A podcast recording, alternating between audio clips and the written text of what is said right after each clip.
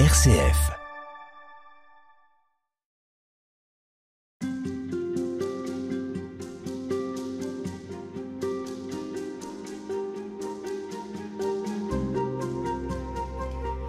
Nous sommes des êtres souvent impatients.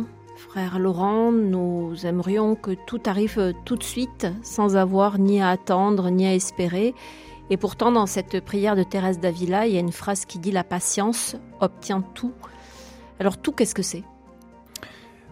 Eh bien, quand elle dit ça, c'est une prière. Donc, elle fait l'expérience que dans ses attentes, qui sont des attentes de foi, d'espérance et de charité, c'est la patience qui lui permet de faire en sorte que ses attentes sont comblées.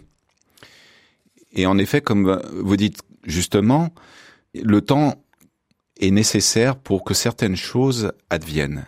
Le temps est un cadeau que Dieu nous a donné.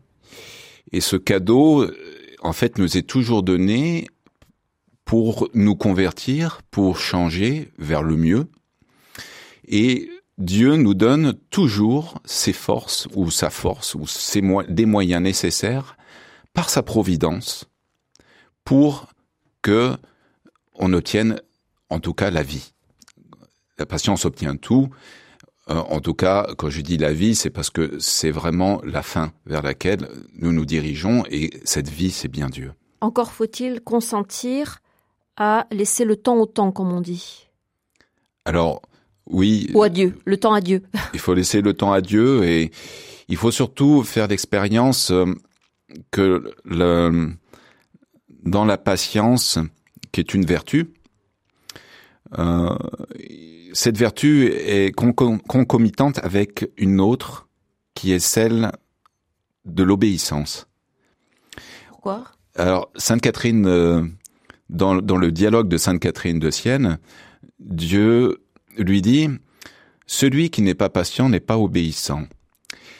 Il montre dans le sens que l'impatience fait que on veut tout tout de suite. Or, vous savez, un des problèmes majeurs qui nous a fait tomber dans le péché originel, c'est cette impatience, entre guillemets, j'allais dire. Vous savez, Dieu dit à Adam et Ève, de tout arbre vous pourrez manger du jardin, sauf de l'arbre de la connaissance du bien et du mal le jour où vous en mangerez, vous mourrez.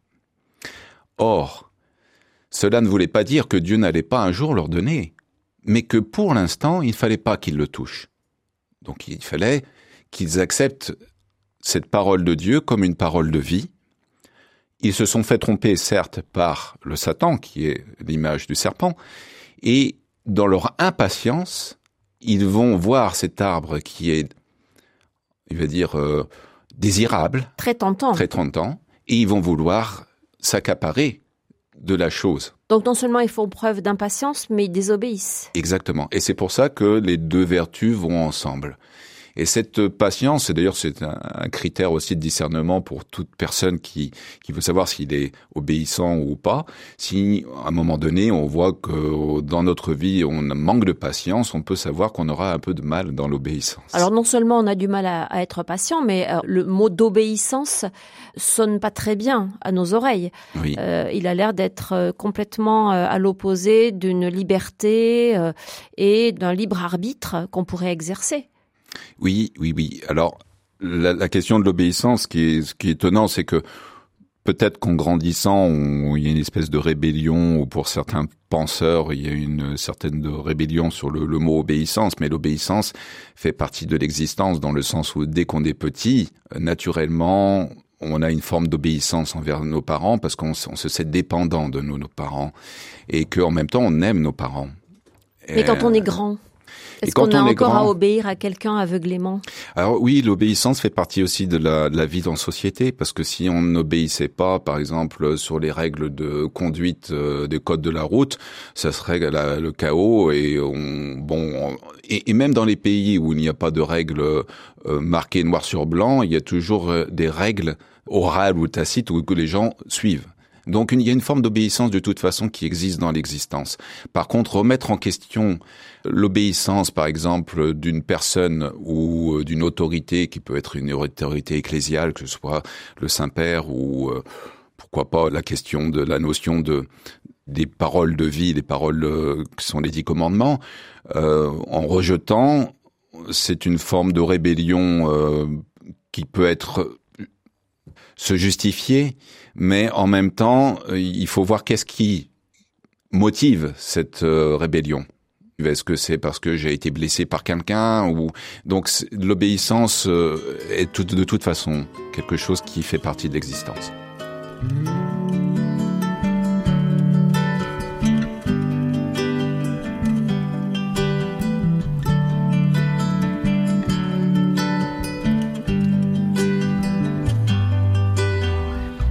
Rien ne te trouble, que rien ne t'effraie, tout passe. Que rien ne te trouble, que rien ne t'effraie, Dieu ne change pas. Finalement, euh, frère Laurent, est-ce que l'obéissance n'est tenable qu'à partir du moment où elle est accordée à la confiance? Oui, elle est aussi accordée à la confiance. Dans le sens où euh, la confiance, c'est comme euh, on met sa foi en quelqu'un, on croit que cette personne nous veut du bien ou et, d'ailleurs, quand on va à l'école, on écoute nos professeurs qui nous on fait confiance à l'enseignement qui nous est donné, mais c'est la même chose au catéchisme. Et a fortiori quand il s'agit de Dieu. Voilà, a fortiori quand il s'agit de Dieu, mais je peux comprendre qu'une personne qui, on parlait justement des, des, des abus ou qui a été victime euh, dans l'Église de personnes, que leur, sa confiance sera blessée aussi, et que aussi euh, la question de l'obéissance se posera.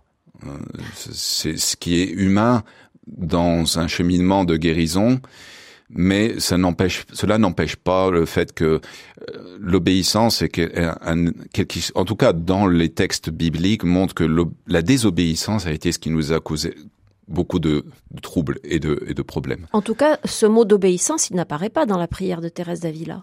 Non, euh, bien sûr, elle n'apparaît pas, mais toute sa vie a été une vie d'obéissance. Et je peux vous dire que Thérèse d'Avila avait des visions du Christ le Christ lui disait même euh, des fois de fonder. Jamais Thérèse d'Avila est allée contre l'Église et euh, ce que disait l'Église. Et même à un moment donné, le Christ lui demandait d'aller fonder, et en fait, on lui dira de non qu'elle ne doit pas fonder, et elle écoutera ce que l'Église va dire, et le Seigneur va lui dire je suis euh, heureux que tu aies écouté des hommes d'Église et non pas moi directement. Parce que le Seigneur a voulu passer par les médiations. Et les médiations, c'est souvent aujourd'hui ce qu'on a du mal à, à accepter, c'est que Dieu veut passer par son Église parce que c'est ainsi qu'il a voulu. Il a donné à Pierre euh, un rôle particulier et à ceux qui suivraient. Et donc, dans l'Église, euh, qui est mue par l'Esprit Saint, se dit la volonté de Dieu et se dit ce que Dieu attend de nous. Mais bien sûr, cela demande aussi discernement. C'est-à-dire qu'on ne peut pas tout accepter. Euh, l'obéissance doit être une obéissance éclairée, et ce qui nécessite de former sa conscience. On ne peut pas obéir de façon peut-être comme euh, justement du temps d'Hildegard de Bingen, euh, de façon complètement aveugle, mais on a besoin de discernement et l'importance de former sa conscience et de faire travailler nos puissances de l'âme, que sont aussi l'intelligence qui recherche la vérité. On va conclure euh, ces entretiens, frère Laurent, euh, avec les deux dernières phrases de cette prière de Thérèse d'Avila. À qui possède Dieu, rien ne manque, Dieu seul suffit. Oui, alors c'est en fait une conclusion, hein, à, je dire, Dieu seul suffit parce que Dieu est notre fin. Il n'y a pas d'autre fin. Et c'est pour ça que comme on, l'a dit depuis le début, vu que Dieu est constant, vu que Dieu est avec nous, vu que Dieu est pour nous et qu'il non seulement est provident pour nous, c'est-à-dire qu'il fait en sorte que notre vie puisse nous conduire à lui. Donc, bien sûr, dans ce cas-là, Dieu seul suffit. Mais Dieu seul suffit ne nous désincarne pas. Oui, c'est ça. Le, risque, ce serait d'interpréter ça comme un absolu et de penser qu'on devient des espèces de d'êtres euh, éthéré, euh, uniquement spirituel, débarrassé des contingences. Voilà, et ce qui n'est pas du tout ce que veut dire Thérèse d'Avila, parce qu'elle ne met qu'en en disant ça, en fait, elle ne elle fait un raccourci pour dire ce que Jésus disait, c'est des médieux de tout et son prochain comme soi-même. Et toujours pareil, cet ordre permet en sorte d'être complètement incarné, de vivre dans le monde comme Jésus a vécu dans le monde. Il a été, il a mangé, il a souffert, euh, il a pleuré, il a eu des émotions, il a, il a aimé, il nous a aimé tellement jusqu'à mourir pour nous. Eh bien, toute cette vie humaine que Jésus vit, nous sommes amenés à le vivre et seul lui peut vraiment nous rendre humains par son amour. Et cet amour nous est donné par l'Esprit Saint qui habite en nous. Et cet amour euh, les, les, les, nos frères orthodoxes disent l'objectif de l'être humain, c'est de l'acquisition de l'Esprit Saint. Et plus nous laissons l'Esprit Saint nous transformer, plus nous aimons comme Dieu aime, et plus nous aimons les choses de façon juste. Et donc, nous aimons Dieu de tout, et notre prochain comme nous-mêmes. Et j'aime bien dire le prochain comme nous-mêmes, parce que souvent on dit notre prochain, mais non, celui qui s'aime lui-même aime aussi son prochain, et inversement. Merci beaucoup, frère Laurent, de nous avoir accompagnés dans ces réflexions consacrées donc à, cette prière de Thérèse d'Avila que n'aura jamais complètement fini de, de comprendre et, et, de découvrir. Merci de nous avoir accompagnés et merci à Hugo Clément qui était à la technique. Merci Véronique.